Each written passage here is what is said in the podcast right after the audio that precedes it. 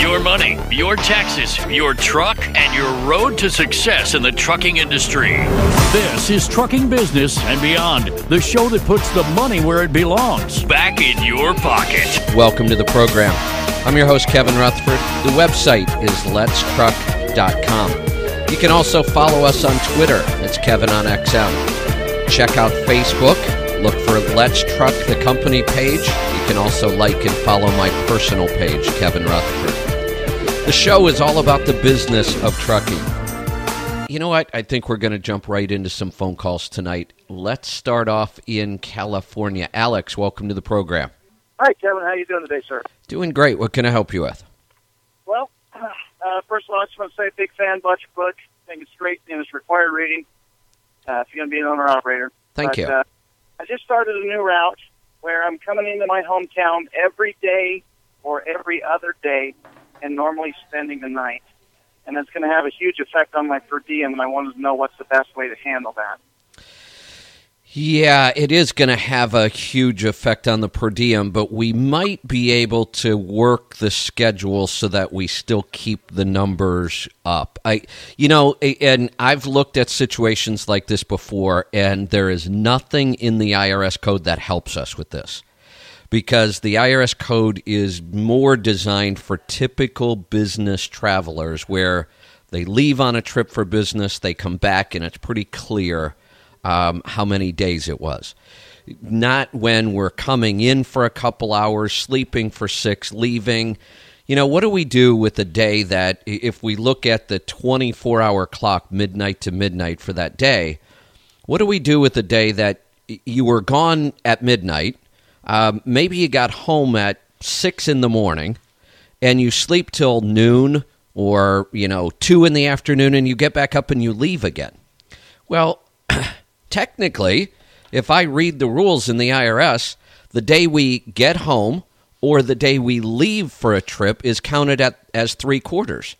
Well, I got home and left in that day. Does that mean I get a day and a half? That doesn't make any sense. But I would certainly claim a full day for that one.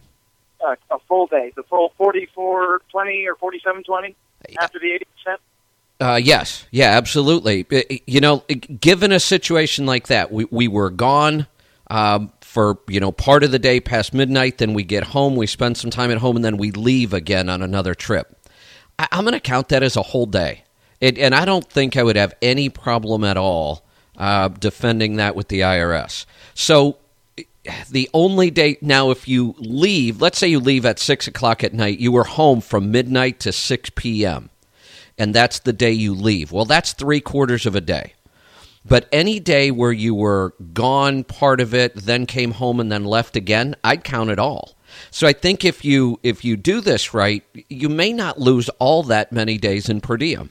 Actually, I can even kind of roll my hours over and uh, see the return trips. We normally come back empty, so I could even stay out a little bit longer uh, on some of the trips. They leave late afternoon, so I could even roll up the trip past midnight.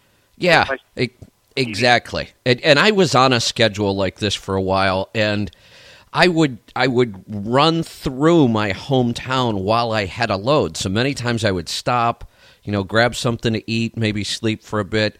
I, I never showed it as home time. I, it really wasn't. I mean, I, was still gone Yeah. enough that you know. Now I, I want to make it clear to people that when you work local, and that's a very different story. So when you work local, and, and I don't care if you're working 15 or 16 hours a day, uh, but the only place you ever sleep is home, then you don't get any per diem. But your situation's different. You are out, you're over the road, you're coming back through the house on certain days. I, I would maximize that. Every day that I was gone on a schedule like that would either be three quarters or a full day. That is awesome, sir. I'm glad to hear that information. There you go. That should work. Like I say, that I've been all through the IRS code, and there is nothing in there that would help us with a schedule like this. But I'm confident I could defend this in an audit.